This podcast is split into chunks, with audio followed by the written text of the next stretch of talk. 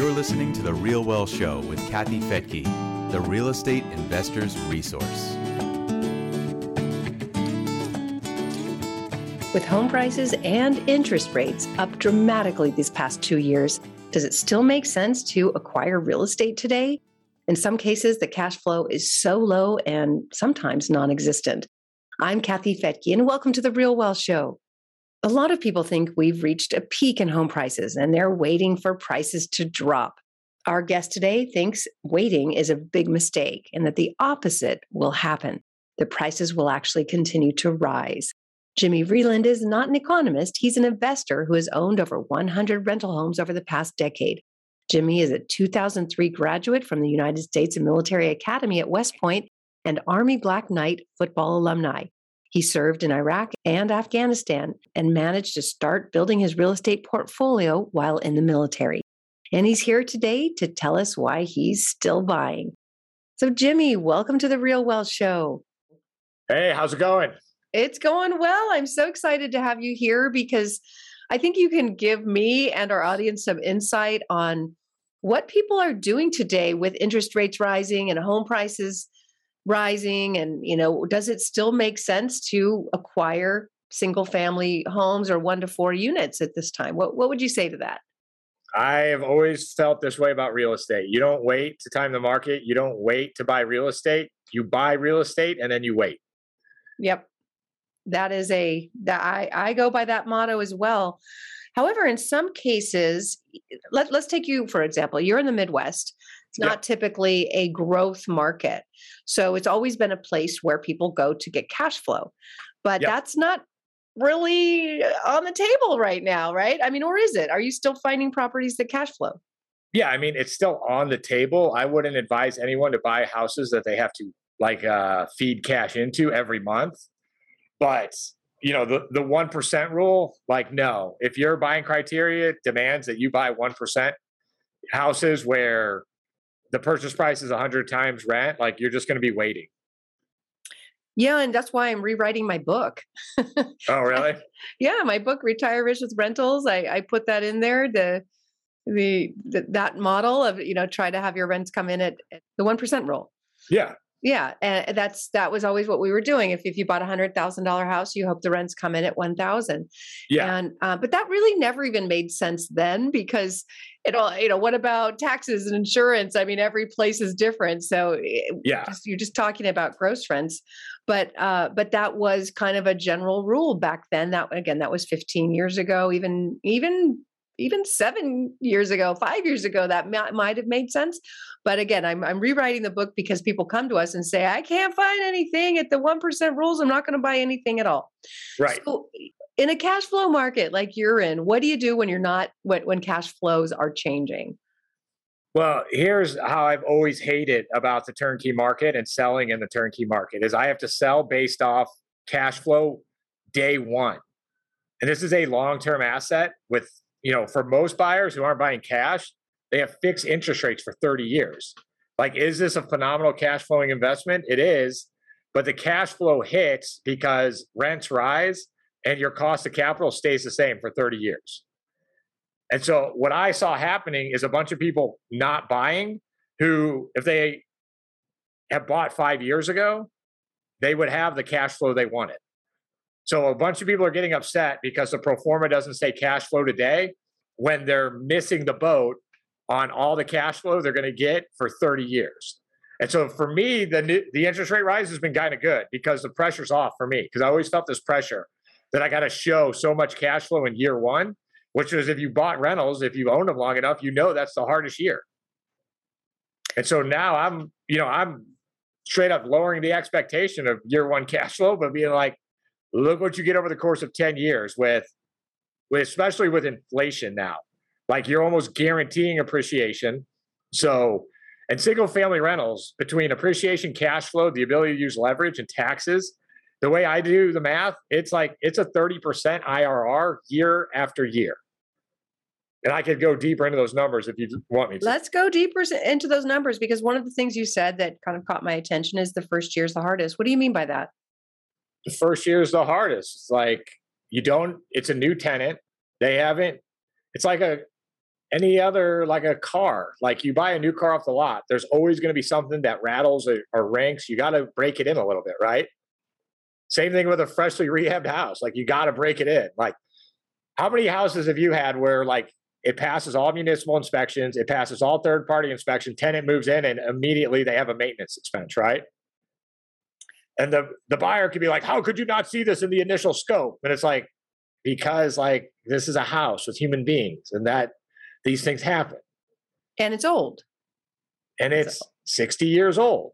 Yeah. And like my contractor's not living there and taking a shower in there three weeks in a row. yeah, that's a really good point. I mean, of course, I've had issues five years later, right? I mean, you, you houses need repair. That's why you've got to calculate that in your pro forma. How how well, much? I mean, you, I would argue that's why you have to not care here's my here's let me do some some math that I that I'm let's running. do some math. You know how bad people are at math, so let let's just do some math. But hey, people are driving, listening to this. Yeah, multitasking. So keep it simple. I listen to your podcast while I'm working out. So I hope you're right. right now. If you're listening to this, you're in a deep squat. Don't squat during this because this number could alarm you. Oh, boy. I don't want you to fall over and tear okay. an ACL. Good. But good to since, let them know. Since 1950, the median home price of any house in the United States has doubled every 20 years, to yeah. include the great crash of 2008. Between 2000 and 2020, home prices still doubled. Like, you know, everybody has scars from 2008, but at the end of the day, it was a blip. Everybody who had stayed in the game and was liquid enough was fine by 2011. Yeah. And then their investment still doubled. So here's the quick math. I know it's not crazy exciting like buying a tech stock, but consistent appreciation over the long term is very exciting, even if it's 5% a year. So let's say you have a $100,000 house. What's your actual cash, cash investment? 20. Okay. And let's say it appreciates five grand. What's your rate of return? Yeah. It's 25%. 25. It's, it's going to be more than 20,000, right? Because you got closing costs. But, but let's. But close, no, no, no. I argue with buyers oh, this all the oh, you got me. All right. Tell me, what, what am I Your doing closing costs you need to amortize over the course of 30 years because that's a one time expense that you pay for the life of the investment. Do you put it in the loan? Yeah. And you put it, well, accounting wise, you amortize that expense mm. over the course of 30. That's so 2,500 bucks in closing costs is a is a ticket to the game and you spend 30 years in that game. Mm-hmm. Okay. So e- even in my pro forma, I put the closing costs because people are sticklers, but like don't not do a deal because of closing costs. Yeah, that's fair. Okay, but so, so let's say you you still got to pay them. So you're putting twenty three thousand dollars into that hundred thousand dollar property, and if you're making yeah uh, you know, 5,000 at a 5% appreciation rate in a Midwestern area, uh, that's still a pretty darn good return. You know, try that's to find a 25% return. Yeah. Yeah. Try to I mean, find that anywhere That's else. the power of leverage. Yeah. And it's not crypto that will just disappear overnight. Crypto is great. Like, you know, I there's a lot of strategy, cool strategies I'm seeing coming out, leveraging crypto and real estate together. But the thing that stinks about crypto is uh, what do you have to do to, in order to get a return? I Hope. No, you have to sell it. Oh, you got to sell it. Yeah. And then you got to play the game. What I love about real estate is you're getting these returns, you're getting this cash flow, and you don't have to sell the asset. Then you don't have to do the due diligence to buy another asset. Yeah. Yeah. Especially over time, you can refi and tap into that equity gain, uh, let's say after 10 years. Uh, if, if it kept appreciating at that rate after 10 years, there's there's a bucket of money there that you can you can tap into, refi and go buy some more. And you have 70 years of data saying, hey, a 5%, this is before the government like really heated up the printing press by, you know, pr- printing a third of the money supply in the last two years. That's with just regular government irresponsibility. Yeah, and that's the interesting thing is you've got you've got a lot of people on YouTube with their fancy YouTube channels and editors and fancy lighting and all that, um, predicting a a crash, a real estate crash coming.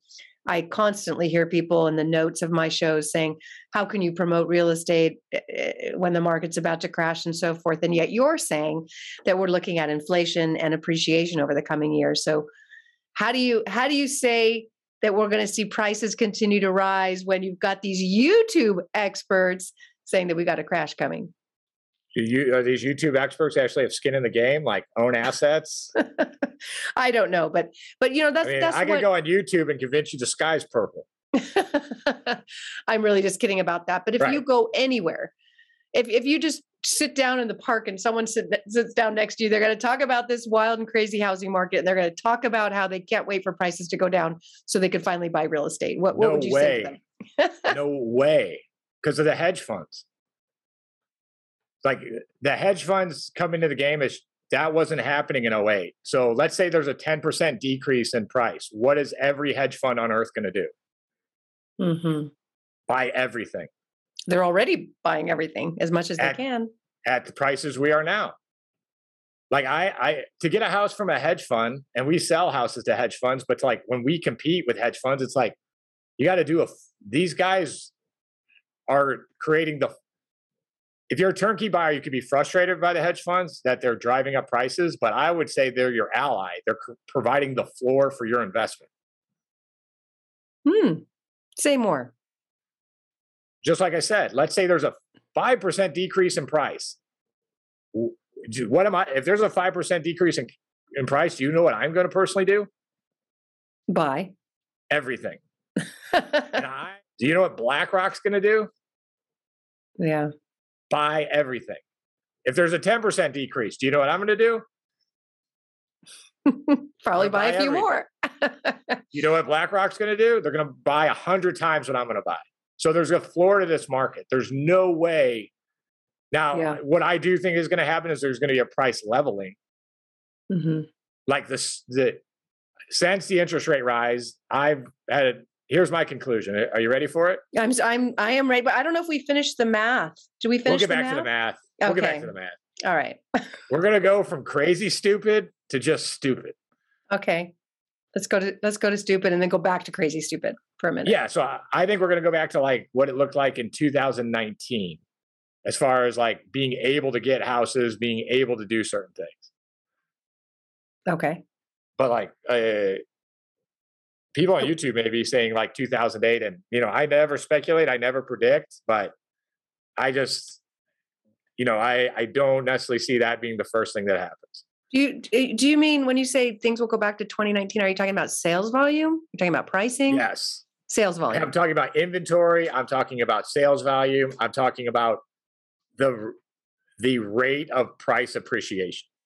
hmm Yeah. So so often people just read the headlines, and a big one that confuses people is the Case Shiller Index because that's that's old data. That's three month old data. So it'll be June, and you're talking about what is that? Uh, April? No, March. Yeah. You know, March. I mean, it, interest rates hadn't even gone up in March, and yet in June you'll have a headline about home prices, and people are just super confused, uh, and and they're just confused when they see sales have dropped and they they're thinking prices have dropped but no it's just sales because there's not enough inventory so you've really got to dive in and understand what you're looking at read the article not just the headline and even the article is probably not correct uh, there's a there's a lot of people trying to predict things that don't have that don't have an economic background and or just don't study it don't understand it aren't boots on the street don't see what's going on Well, so I would never try to.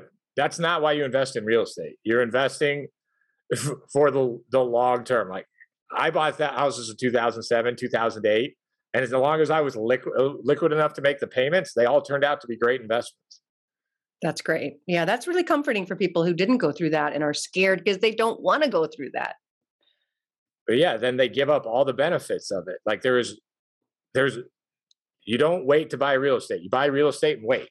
Yeah, but it's got to be good real estate because you don't want to sit on a property that's not renting for the 10, 20, 30 years that you're holding it. So, No, it's got to be yeah, it's got to be managed well. It's got to be in a I would never buy D class it's got to be in good working class neighborhoods.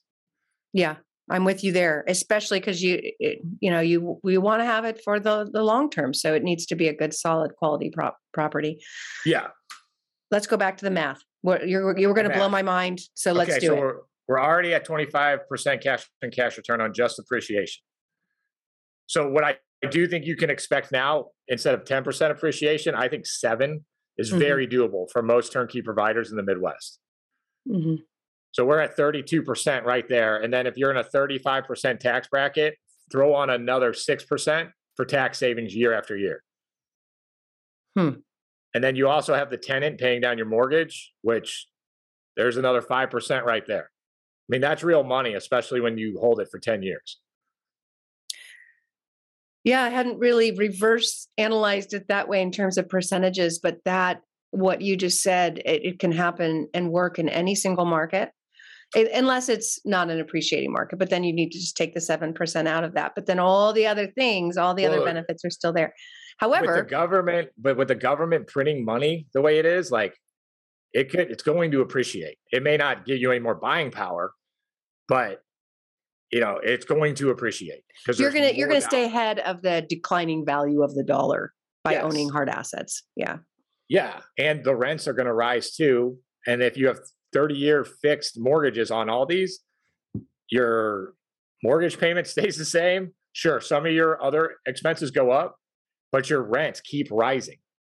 Mhm. And so, like year 10, the cash flow on it is silly. And then that's what I experienced through 2000, the houses I bought in 2007, 2008, is the rents went up. Yeah, so it's interesting. I'm I'm really glad you're on today because we are always looking at growth markets like the Southeast, Florida, Texas, well, you know, uh, Georgia, the Carolinas. These are areas where there's massive growth, but the Midwest isn't really experiencing that kind of growth. So we've always said go to the Midwest for cash flow, go to the Southeast for for appreciation. So I wanted to talk to you and say, well, what do you do when you're in a cash flow market and now prices are up and interest rates are up and the cash flow is not really there but you're not an appreciating market you're you're in a cash flow market but you don't have cash flow so i think you just answered it but but Yeah. again how would you answer that I'd say, you know, we don't, we are not, the great thing about the Midwest is like we're going to go up, but we're not going to go up like Florida. But we also are not going to go down. Like what I've always, the way I've always sold St. Louis is I love it because it's exceptionally mediocre. the highs aren't that high and the lows aren't that low. But what you can bet on is the house will appreciate to keep up with inflation. The rent will appreciate to keep up with inflation. If you buy the house with 30 year fixed leverage, it's the best investment on earth because you have basically no risk. And the taxes will stay somewhat not ridiculous. And you got one tenant paying down your mortgage. yeah i mean uh, uh, my recommendation has always been to people many of our listeners many of our members at real wealth are from high price markets like california and new york and if they can just sell one property that has appreciated appreciated enormously you know if they bought something 10 years ago for three or four hundred thousand dollars it's worth a million today easily so Yeah. so they can take that and go to a, a a market and buy five properties from that one and now they're more diversified if they have a vacancy they've got four other properties that are rented Yeah. uh, you know if something happens to one property they've got the the four others so it's just a it's a really solid way to to diversify and increase your cash flow Yeah. And like when I say it's like year one cash flow is it, it's a few points down from where it used to be. It's like over the course of 10 years, who cares? And the other thing is if you're buying now, you're buying the price leveling. Cause like I, I'm not, I, I hate predicting, but I don't see a, a, scenario where prices drop massively, maybe in some of the overpriced markets on the coast, but who cares what the interest rate is right now? We all know the interest rate will go below six at one point, right? yeah So you just refi out at that point. exactly what what interest rate were you paying when you first started Six, six and a half. Yeah you want to hear a funny story?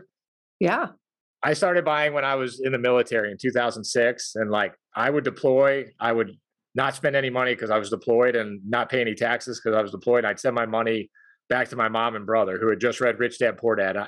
And I distinctly remember my mother saying, interest rates are at 6%. It'll never be this good. We have to buy everything. oh, it's amazing. I remember my dad was so excited when he got to refi out of the double digits and get a 9% interest rate. He was beyond thrilled. And then a few years later, he got to refi again because it went down to seven and a half percent. That's when Rich and I started. And we were so excited because we knew he'd been paying double digit interest yeah. rates for so long.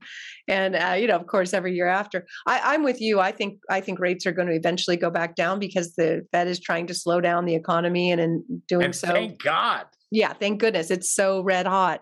Two jobs I, for every one American. so it's an it's a new game, but uh, I really appreciate you saying how you got into real estate. So you were in the military.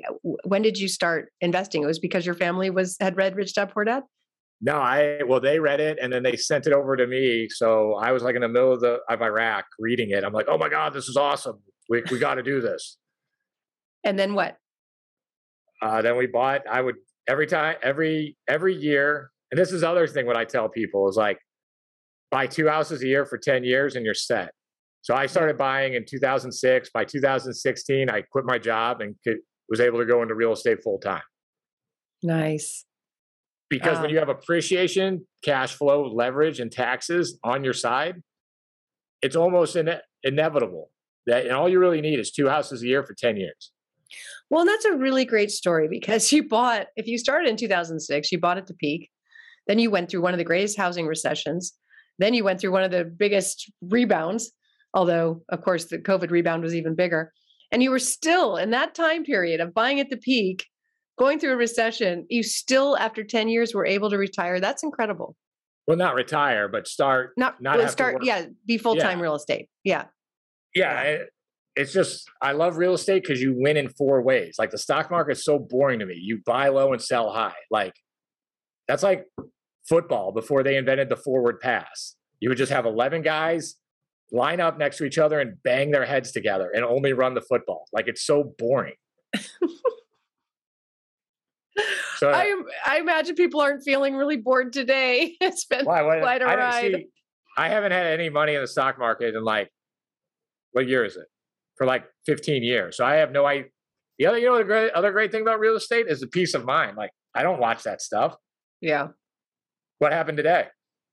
Well, no, we just Rich and I don't generally invest in the stock market, but in uh, 2020 when it tanked, we're like, okay, this yeah, might be a good time. Up. Yeah, yeah. So yeah. we did, but um, but no, it's just been all over the board for the last uh, month, uh, which yeah. which is terrifying for people to watch their retirement savings change by as much as 30% in a month. Well, it's not terrifying. it's not retirement savings, it's retirement speculating.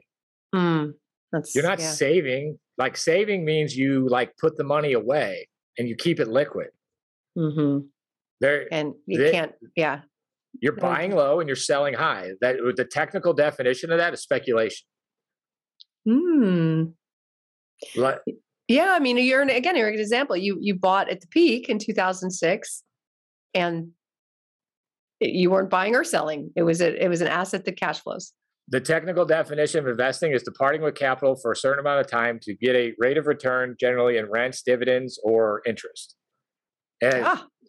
the definition of investing has nothing to do about the value of the underlying asset. Of course, you'd like it to go up. Yeah. But like as everybody saw in the crash, rents went up. So who cares if you're underwater on your rental if you had 30 year fixed mortgage if the tenant was paying the rent? Yeah, that's one thing I've I've really noticed with so many people in multifamily. Not that I have anything against multifamily, but I've noticed that it's really been for a lot of people more of a speculative game of uh, flipping apartments as opposed to are you really holding this investment for the cash flow? I don't know if you yeah because you that. get paid on the waterfall. Yeah. On every like I like where I came up with this 30% IRR is like I learned from my multifamily buddies. They sell on IRR. They don't sell on year one cash flow. It is, it's a, yeah, you got to look at the whole thing. I, have been wanting to put together a, a, pro forma. And if you or anyone listening can do this for me, uh, that can, where you can put your entire portfolio into a spreadsheet and look at where it will be after 10 years with the loan pay down, with the tax benefits, uh, with the appreciation, and see. I had sort of a rudimentary one many years ago, and I would show people if you buy, like you said, you know, two properties a year, but I, I was saying up to 10 if you can just acquire 10 properties yeah. um, look what look where you'll be in 10 years and it was mind boggling uh, but I, I haven't come up with that. So again if you have that or if anyone listening i want that spreadsheet so people can really see how it grows over And time I think a lot of people have woulda shouldas uh, these days, but I think the general the general woulda shoulda is I should have bought more. I should have bought more. and, And- you asked and I'm- about interest rate on my rentals like i bought i bought 150 of my personal rentals on private money at 10% Wow. and like i have a few million dollars of equity now and then i just refied into commercial loans and before the interest rates raised i was going to refi into 30 year non-qm loans but then i i missed the boat on that I know I did too. I did too. Sometimes you get so busy you forget about your own portfolio. anyway. Uh yeah. Oh, well, Jimmy, it's been really a pleasure to have you here on the Real Wealth Show. And um, any last tips? I mean, you've given so many, uh, but any last tips you'd give to people who are waiting for prices to go down before they buy? here's what i'll leave everybody with there's one thing you have to do to be known as a genius real estate investor do you know what it is Hmm. Do it. do it Take for 10 years Do it for 10 years. I've never met anybody who's owned real estate for over 10 years who doesn't look like a genius who, who wish they hadn't. Yeah. Yeah. There's, yeah, that's right. or just doesn't look like a genius. Like I made every mistake. I forgot about houses I own. But since I've owned them for 10 years, I look like a genius. Very good. I appreciate it. Well, I think there's a lot of listeners who are looking forward to to uh, the genius level in 10 years. So thank you. Two a year for 10 years. I mean, do you think prices are going down? I think in the on each No. coast, I think they're going to level. No, I don't even think on the coast. I mean, it, it depends, but we're just in the outskirts of LA and I, you know, I helped my daughter buy a ridiculously expensive house. She did it by herself. I just helped her find it. Uh, but she, she had money in another house. But anyway, uh, those, she paid way too much and it, and it was scary for everyone. It was like 1.1 million. She's only 29 years old, but that's, that's what the prices are. And it was a really scary time. But I said the same thing. Look, you know, the, the payment is the same as you would pay in rent. So you're going to live here for what, five years? So think about five years from now. You know, you rents are going to be higher. And anyway, in just a month, the house went up $100,000 and rents. The, the worst part is that rents around are, uh, are a thousand or two thousand more a month than her locked in payment. So it's very, very sad for people who are renting. That that was my main concern is like, oh my gosh, if you're renting your primary residence, you have no security. You do not know if how how bad rents are going to get, and how uh, uh, if there's even going to be any, interest is all tax deductible, right? Or even if there's going to be anything for you to rent. So Yeah. that's that's the concern. That's why I'm constantly telling people we are we have a very very strange situation where we've got a massive demographic buying and uh, just a dearth of properties. They're just not there. So uh, you know, I was like, whatever it takes, honey, buy this house. Also, I had alternate. Uh, yeah, I had my personal motives because uh, she's 30 minutes away, and I wanted her near me and uh, and the grandbaby. But uh, but you know, I, I also just didn't want her necessarily moving home, and um and and wanted to make sure she had a place to live. Like it it is concerning. So that that's from from a caring perspective. I just whatever it takes, people just get into ownership sooner than later. And I, you know, the other thing I'm going to leave you with, uh, or the audience with, is like the asset never fails. It's the borrower's liquidity that fails. Yes. So you got to have the other thing I'm saying. Sure, buy more houses, but keep more reserve around. Absolutely. That's I I hear some people say they're going to put 30% down for safety. I'm like, no. No, don't 20 put more money down. Keep it liquid. Reserve. Keep it liquid. That's how you find safety. People think they're going to put more money down and be safer. No, no, no, no. You need liquid reserves. Put 20% down, put the other 10% you were going to put down in the savings account so that you're prepared if anything goes wrong. 100%. Was that your experience? It's like the borrowers in 08, the people who failed in 08 didn't have the reserve to cover the mortgage payments when things got tight. That's it. That's it. That's 100%. There was, there's nothing wrong with the asset. The asset doubled in value. Yeah. And stayed rented for the most part. Many of those Yeah. homes stayed rented. Yeah. All right, Jimmy. Well, this has been wonderful. I really appreciate the uh, reminder because I do ask myself sometimes. I am looking at that first year pro forma going, wow. But you're absolutely right that five years from now, maybe even a year from now, definitely 10 years from now, and for sure 20 years from now, you'll be looking back going, I cared about $2,500 closing costs or It's like it's like having a kid and looking at their numbers their first year of life. Like Yeah. nobody's concerned about that. Yeah, eh, absolutely. I mean, literally, I look at the the deals I passed in Austin where I could have bought houses for nothing, but it was like, oh, I can get. It's just not good enough cash flow. I can get better cash flow elsewhere. You know, it is a fifty dollar difference. Come on, come on.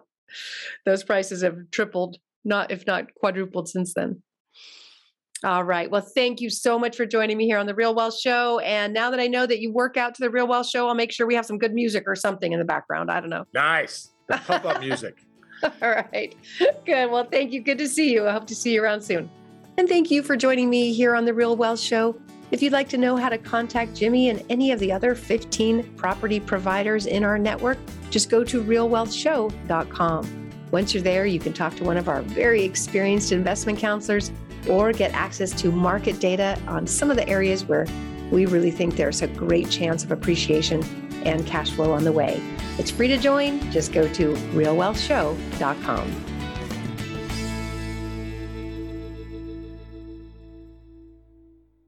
The views and opinions expressed in this podcast are provided for informational purposes only and should not be construed as an offer to buy or sell any securities or to make or consider any investment or course of action. For more information, go to realwealthshow.com.